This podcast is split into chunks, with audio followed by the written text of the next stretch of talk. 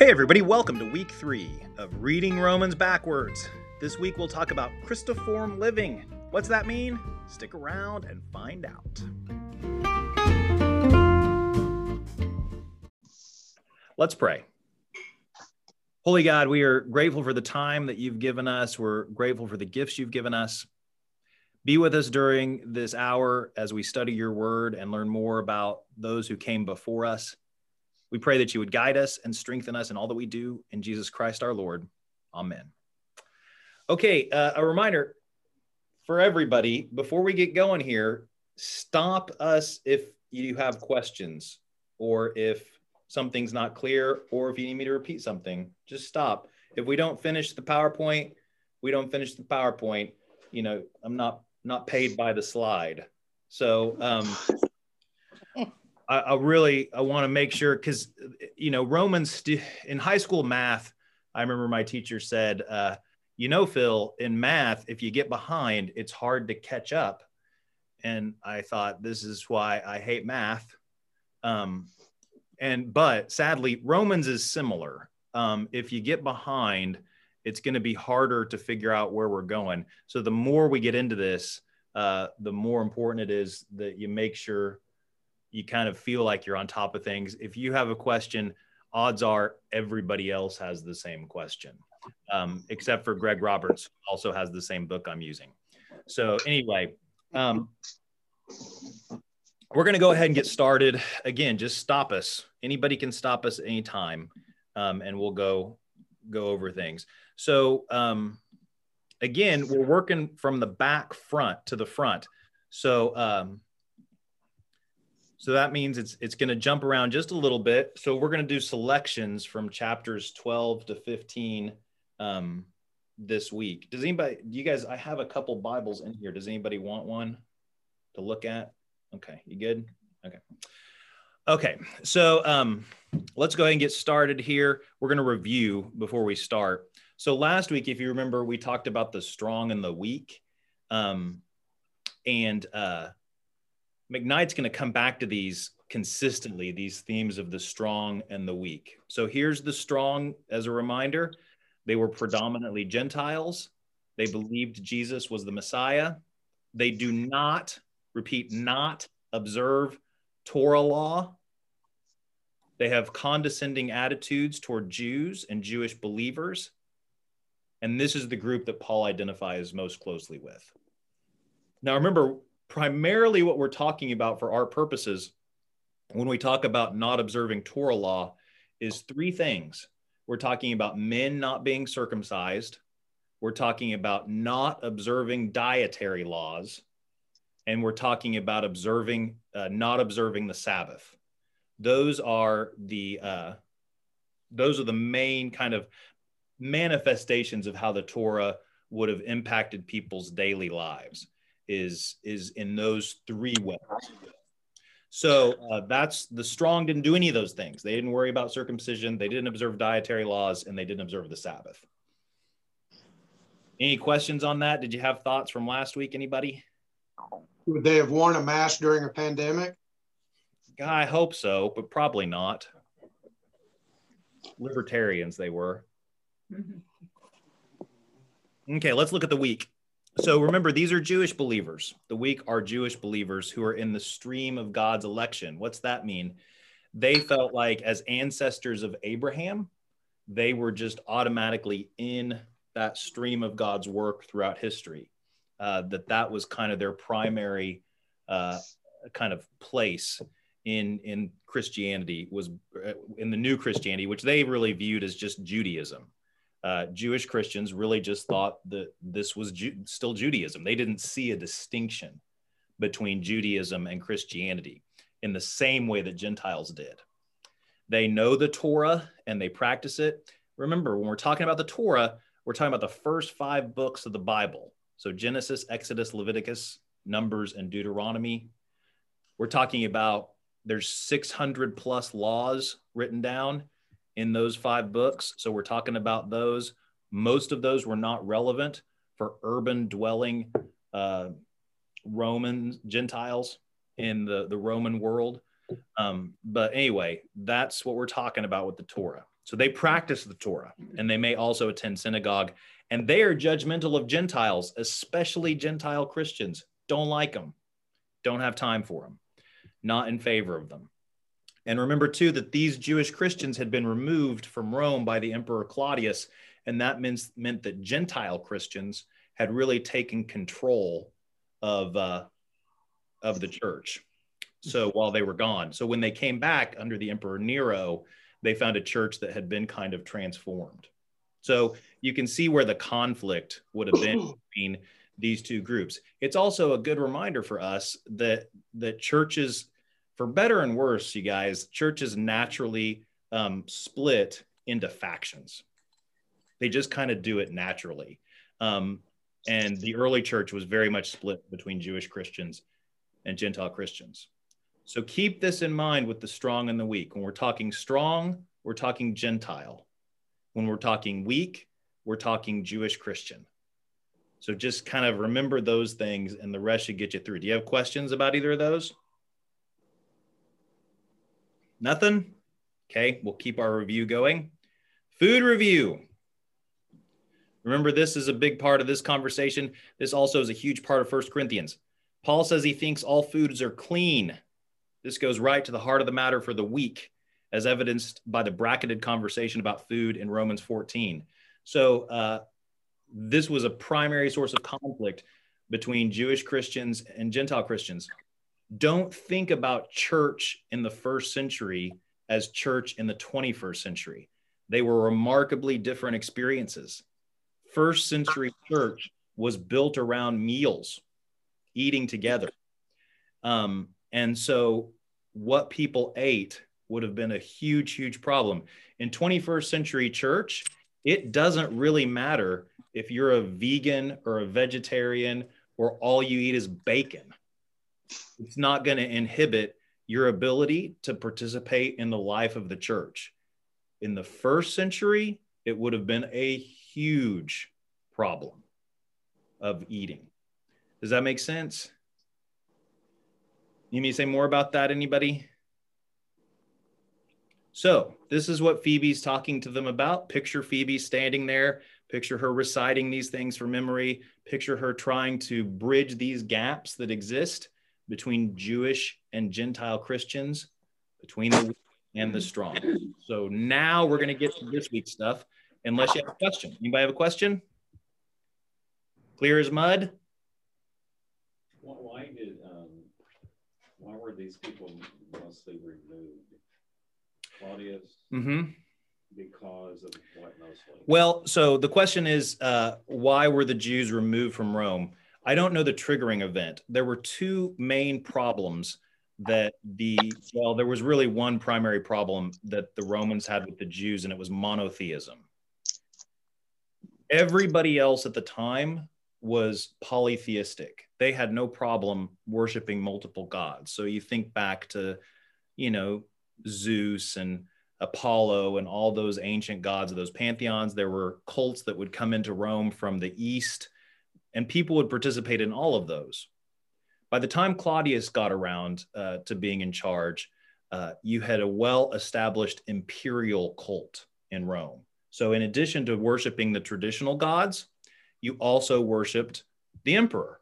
So, like, imagine how that would go in the United States if you know you have a primarily monotheistic culture here religiously. So, if if somebody said, "Okay, now you have to go and you have to worship the president every Sunday uh, or once a month or whatever," like we would be like, "Well, that seems bad." Because we're all basically uh, monotheists here, and the Ten Commandments tell us that any other god is idolatry. And that was the problem with the Jews. They wouldn't do it. They wouldn't worship the emperor, which was viewed as treason. And so they were viewed as troublemakers, rabble rousers, all that sort of thing. And they were they were kicked out of lots of places. This is why the temple was sacked in Jerusalem, was because of that. So it was a real problem.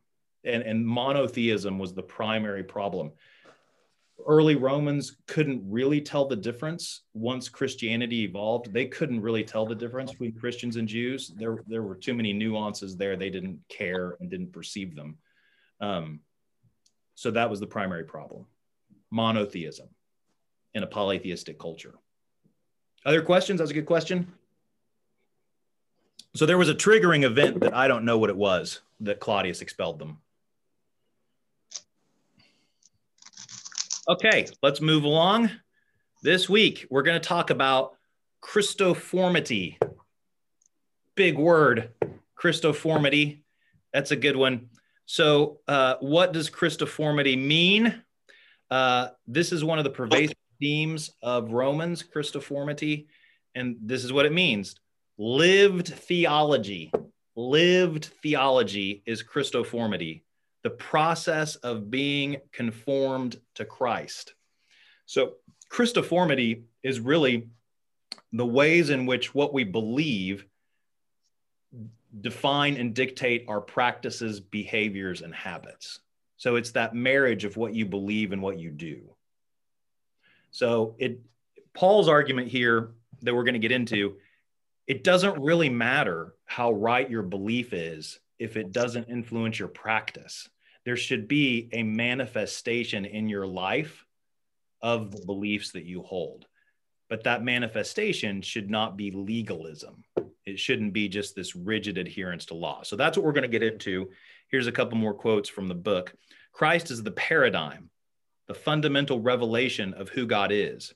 And the God in Christ revelation is one, not typo, Lynn, right there, is one who, because he was God, chose not to stay put, but entered missionally into being a human, even to the degrading status of one crucified. So you can see in the life of Jesus the idea of marrying existence and belief. The character of God is revealed through the existence of Jesus. And that existence uh, even included crucifixion. So the act of God being crucified is in itself a theological statement by God. So the act ties in to the belief, right? And so that missional incarnation created redemption. This was a lot of words. So far, I'm going to keep going and we can stop. So we're just going to read a couple passages here. This is Romans 14, 7 to 9. We do not live to ourselves, and we do not die to ourselves. If we live, we live to the Lord, and if we die, we die to the Lord. So then, whether we live or whether we die, we are the Lord's. For to this end Christ died and lived again, so that he might be Lord of both the dead and the living. You've heard this read before regularly at funerals, right? Whether we live or whether we die, we live or die to the Lord. We are the Lord's. So it's a it's that's primarily the place that we hear it. So let's talk about it for a second. This is one of the Christoform passages that McKnight is pointing out to us. So, lived theology is grounded in the pattern of Christ. That pattern is life and death. So, Romans 14, 7 to 9 teaches that Christ's death led to his resurrection, which led to his ascension and rule. So, those who live or die live to the Lord and die to the Lord. In such a manner, Christ is Lord of both the living and the dead. So, what Paul's saying here, this is where it gets kind of meta- metaphysical uh, and complicated. What Paul's saying here is that in Christ's life and death, there is a unity that comes forth between Christ and those who believe in him. And when you believe in him, you join into Christ's life and Christ's death. So you take on that pattern of life and death, of resurrection. So it's it's a complicated type of idea, but it's this idea of union and oneness with Christ as something that manifests itself through belief, but also is something which is a constant reminder to us.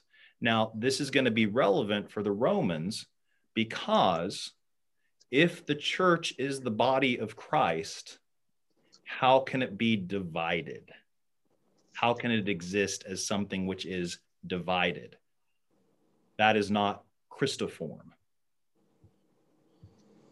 Okay, so this is complicated. I stopped the share there. Now you can all uh, see each other again.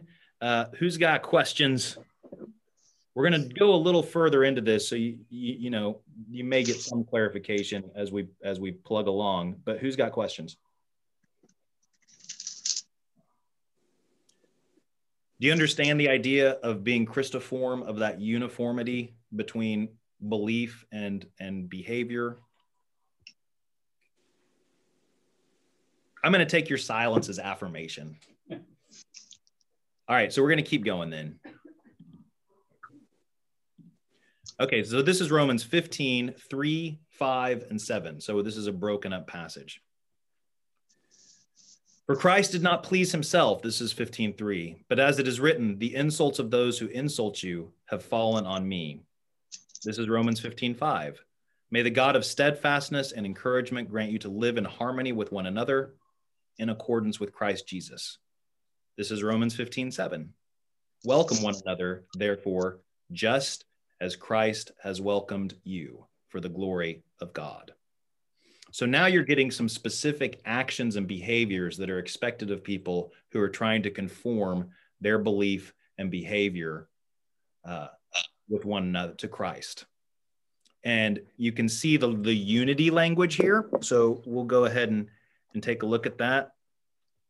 So we'll think back to those passages. So first thing, the strong are not to please themselves, but to use their power, but they are to use their power and privilege for others. Why? Because Christ did not please himself. When Christ was here, he had all the power that anybody could ever want. And he didn't use that power in order to make his own life great. He used that power sacrificially in order to transform the lives of those to whom he was sent to minister. In the Roman church, the power, such as it was, was on the side of the strong. Remember, there's more of them now, and the Jewish Christians had left. So they had basically taken control of the church. How should they use that power? Should they use that power to make the church exactly as they want it to be? Should they use that power to ease out or push out the Jewish Christians and their voices? No. Why not? Because Christ did not use his power to please himself. This ties back to Romans 15:3. We'll read it again. For Christ did not please himself, but as it is written, the insults of those who insult you have fallen on me. So he took on the hatred of the world, in fact, willingly. So, the second point the strong are to have a life shaped by pleasing others. The more power you have, Paul is arguing, the more power you have, the more you should focus and work on pleasing others, serving others. This idea of servitude, of power in weakness, is abundantly clear throughout the Gospels. Think about, for example, the end of John, uh, the night that of the Last Supper, the night when Jesus betra- is betrayed in the book of John, what does he do? He washes the disciples' feet. He wraps a towel around his waist, he puts his tunic to the side, and then he kneels before each of the disciples and he washes their feet, the act of a slave. So, this is not just something that we see in Romans. This is a consistent theme that we find throughout the Gospels that we use power to serve. Power exists for that purpose. The next point if they do, they will find harmony with one another in accordance with Christ Jesus. So if we go back and we look at 15:5, may the God of steadfastness and, and encouragement grant you to live in harmony with one another in accordance with Christ Jesus. So com- imagine this imagine you have a church where everybody in that church is committed to the service of others and to the sacrifice of their own good. Imagine that. That is what Paul is trying to get the Romans to create. If they live a life shaped by pleasing others, they will find harmony with one another in accordance with Christ Jesus. So it's in that servitude, it's setting aside the self and pleasing and serving others that brings forth harmony in the church. And that's the same harmony that we seek to enjoy with Christ. This is another good example of the importance of the role of community in the Christian faith. We live in community and we're called to be in community by Jesus. We practice our faith. If we practice our faith by serving others, by pleasing others, by setting aside the self, that necessitates other people, right? You can't say, I am going to have a life of servitude to myself, right? That's not going to work. Like, well, it might work actually. It might be great. I'm going to totally indulge whatever I want to do selfless, selflessly and sacrificially, right? That might work, but that's not what Christ is calling us to. And that's not what Paul is calling the Romans to. What he's calling them to is a life of selflessness and service of others. And that, then, in and of itself, draws us closer to Jesus. If you want to get closer to Jesus, you serve one another from positions of power to weakness.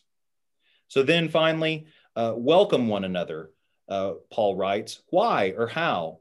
Just as Christ has welcomed you for the glory of God. Here we see lived theology as Christoformity. Christ welcomes us. He welcomes us through his existence. He welcomes us certainly through his resurrection.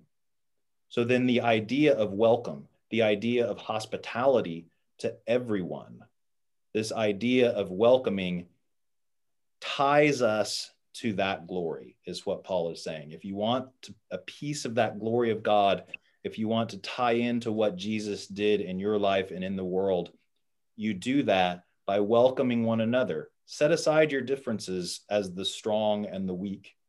Stop worrying about Torah law. Stop worrying about what food you're eating and start worrying about how you can serve one another, how you can be selfless, how you can live in harmony together, and how you can welcome one another. This is the way in which we're called to live together.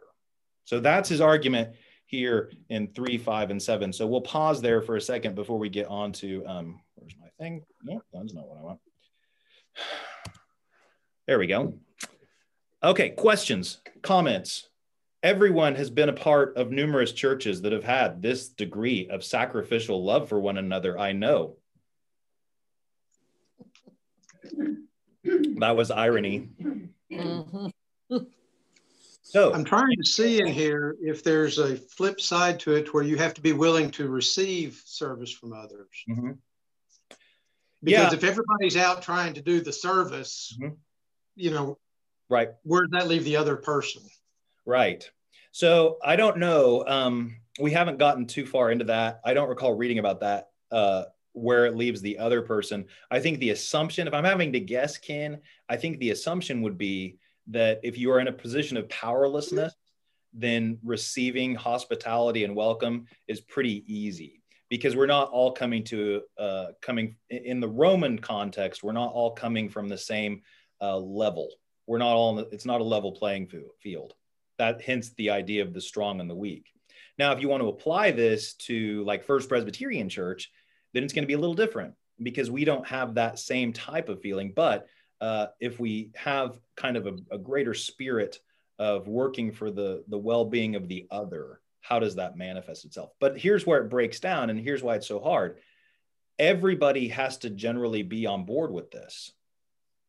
Because if not you just have people taking advantage of the generosity hospitality and selflessness of the others. So it's very difficult to create this type of culture and yet that's exactly the culture to which paul is calling us so it's harder. It's a lot harder to do this. I would just think if you're out there, you know, if you're the main foot washer of the church and you're doing your thing and you're starting to experience burnout, other people are seeing it and they want to help you. But you say, oh, no, no, no, no. My thing is I'm the foot yeah. washer. Right.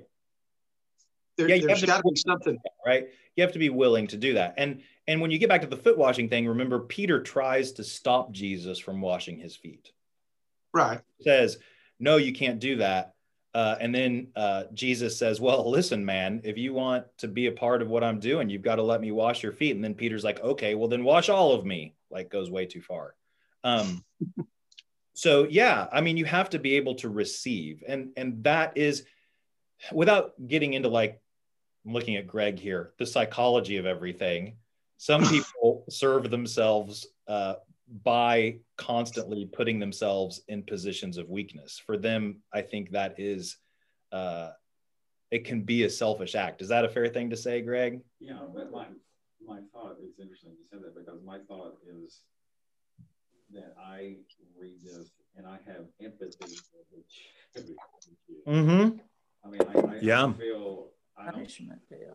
exactly comes from. Mhm. It's that therapeutic piece of Mhm. But I mean, they are. It's not like they're bad. No. I mean, Mhm. it- it- but they are not able to conform Mm-hmm. in the story, and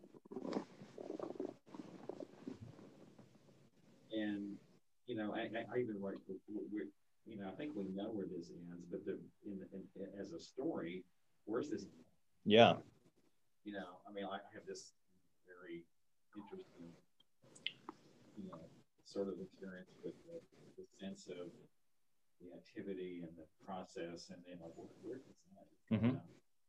Yeah. So for you guys online, Greg's saying that he has a lot of empathy for the Jewish Christians uh, and gets why it's hard for them and kind of is like, where are we go? Like, where is this going to end? How is this going to work itself out? Which is a great question.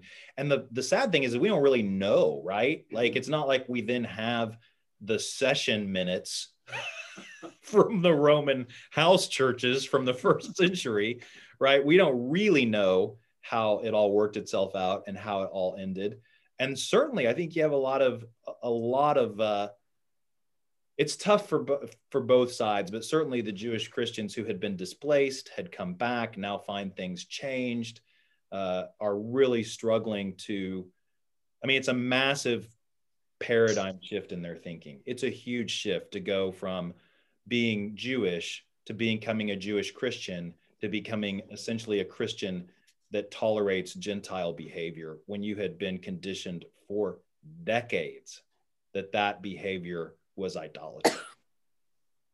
So it's a very difficult paradigm shift. And there's a, there's I don't want to steal your thunder here, but Nope. there's an interesting section in I mean I don't know that you have skipped over it, but I mean there's a lot May have. well about about the zealotry. Yes, yes.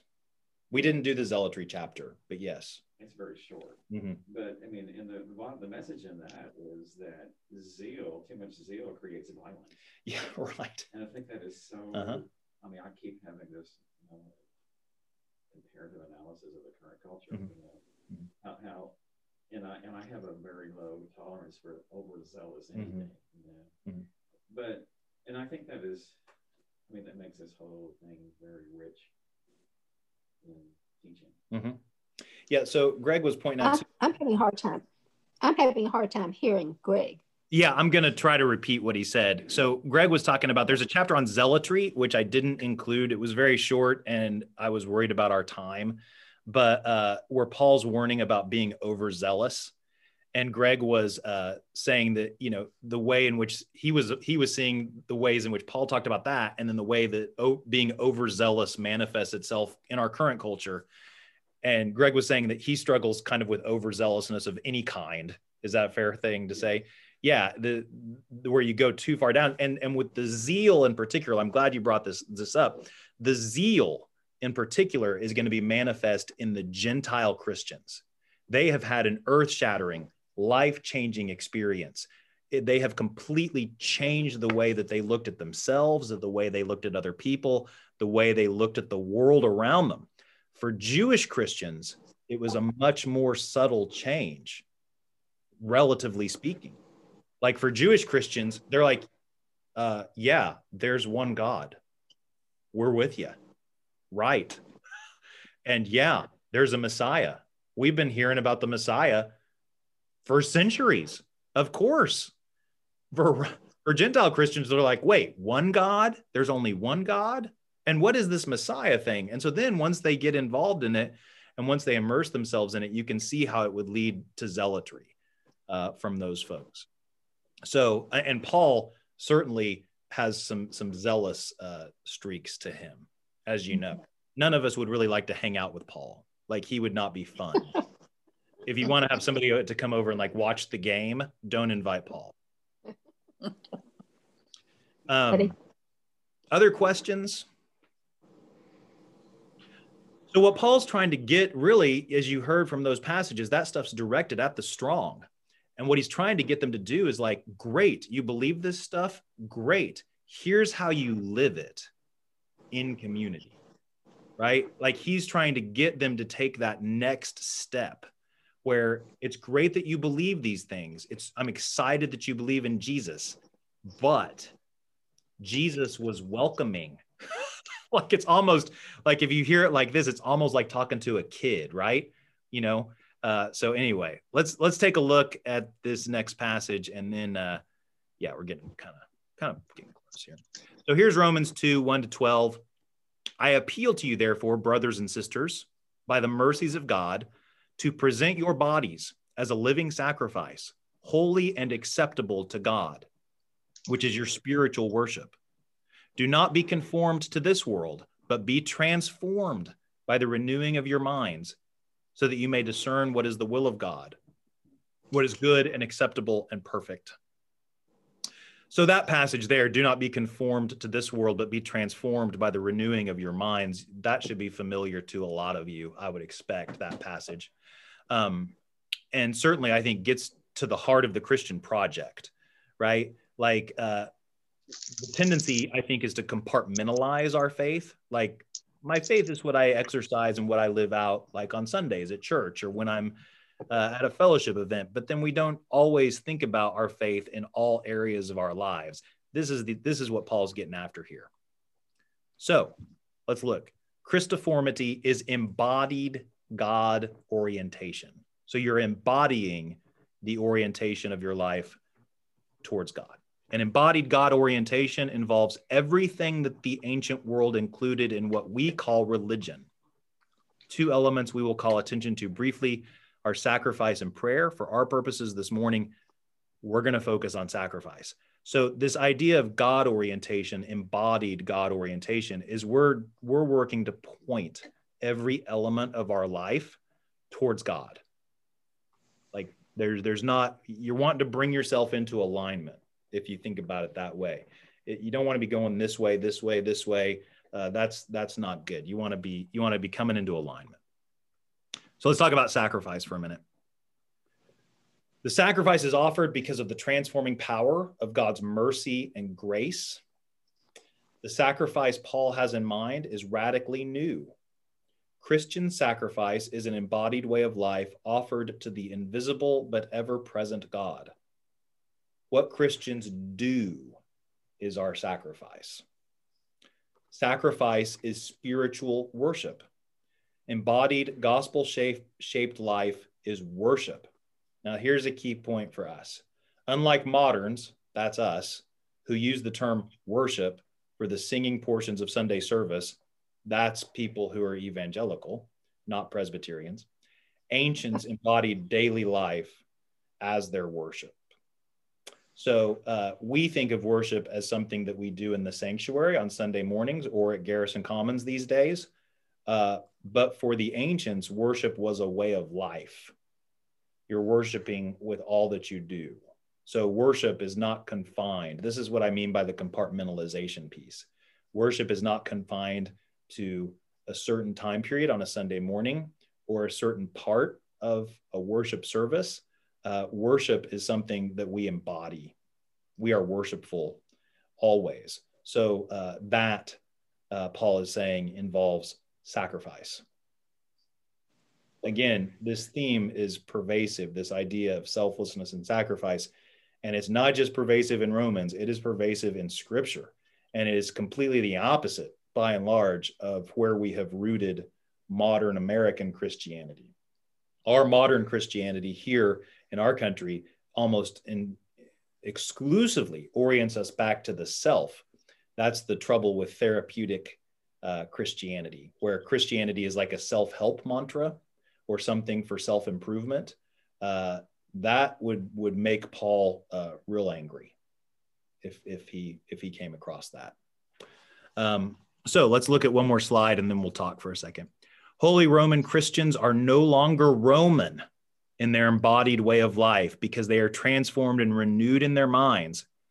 Better yet, the many bodies that become a singular sacrifice also become one mind. So, this is a radical form of community. To sum up, this sacrifice is a dual action of God orientation and away from the world orientation. To turn to God, to embody a life that is sacrificial worship, is to turn from the way of Rome, to turn to Christoformity. You can't do both, uh, Paul is arguing. You can't have both.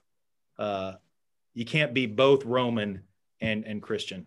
It doesn't work that way. You're Christian. So, um, this idea of, of sacrificial uh, living, this idea of conforming our lives and our beliefs uh, communally to the way of Christ necessitates a withdrawal from the values of the Roman culture around the early church. And if Paul were here today, he would say it would necessitate a withdrawal from the American values around us today. So, but we can go ahead. But we cannot do that by ourselves. No. We can only do it through Christ working through us. And I love the song, As We Go on Our Way, May Christ Go With Us. He walked before us to show us the way. Mm-hmm. He walked behind us to encourage us, beside us to befriend us, above us to watch over, and within us to give us peace.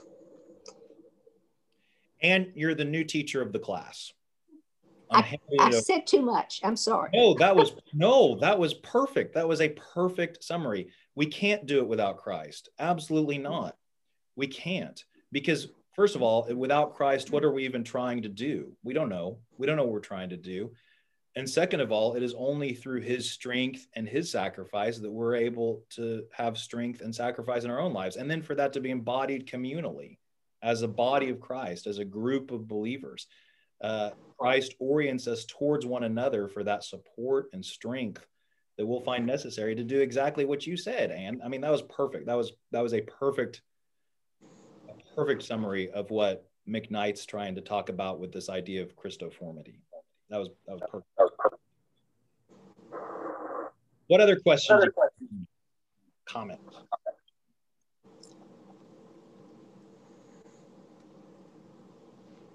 That's it, huh? You've said all you have to say. Yeah, Greg's got a question. Um.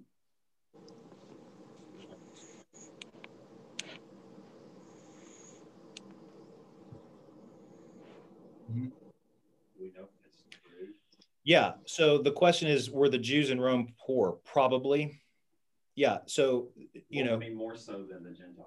It would vary. I think Christianity clearly appealed to poor people. Um, so how do we know that?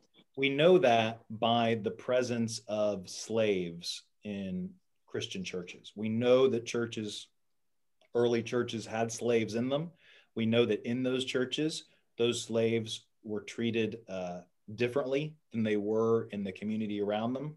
So we know that it certainly appealed to the marginalized. We also see this in the very early church, as we've ta- looked at in this letter, with the strong role that women had. Keep in mind, in society, in Roman society, women were completely uh, secondary to men. It was a heavily patriarchal society then the Jewish Christians uh, were likely also poor. They wouldn't have had the same uh, access to building wealth that their Gentile neighbors would have or their pagan neighbors would have because of their religious beliefs. Not working on Saturdays would have had consequences. Not worshiping at the temples and networking through that would have had consequences not being able to participate in the system of patronage, which often involved going to meals at wealthy donor, wealthy patrons' homes, uh, would have had consequences. So they they paid an economic price, certainly, for their faith, and they came from a province. If they if they migrated uh, within the empire, if they came from Judea, they came from a province that was not wealthy. It was it was a poor rural province. So they wouldn't have had a lot of accumulated assets uh, to bring with them, like people from other communities might have. So no, you're you're talking about a few isolated, probably, probably, Greg. You're talking about a few isolated wealthy Christians uh, in the midst of a group that was probably pretty poor and pretty marginalized. Yep. Phoebe get her money? We don't know. I don't know where Phoebe got her money. You know, she probably stole it. I bet she killed her husband and took it.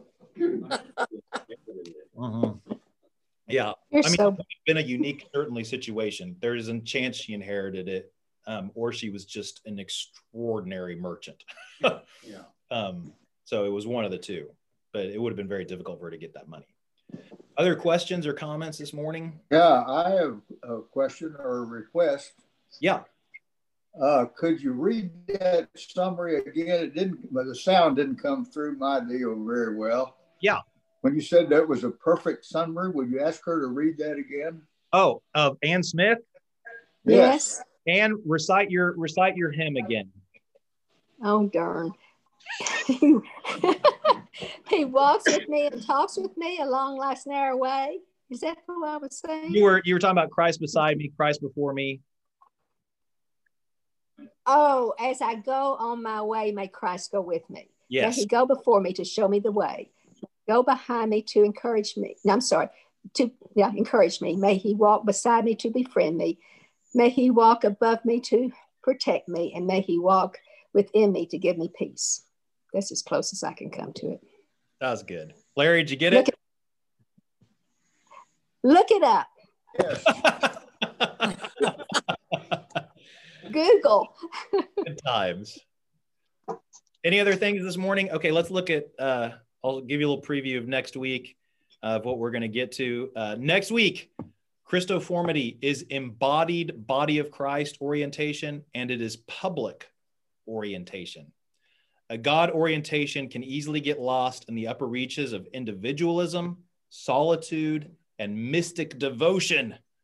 But for Paul, God orientation is an embodied life with others. The church, the body of Christ, is that embodied life with others. The themes of Romans 12 to 16 take us to the heart of lived theology. So that's where we're heading. We're going to talk about the body of Christ orientation and public orientation next week. Um, but this idea of Christoformity will stick with us. This idea of turning our beliefs into concrete actions, lived behaviors, and embodying those beliefs with our very selves is not going to go away. So, anything else you guys want to say this week? Okay, great. We will call it a day. I'm going to stop the recording.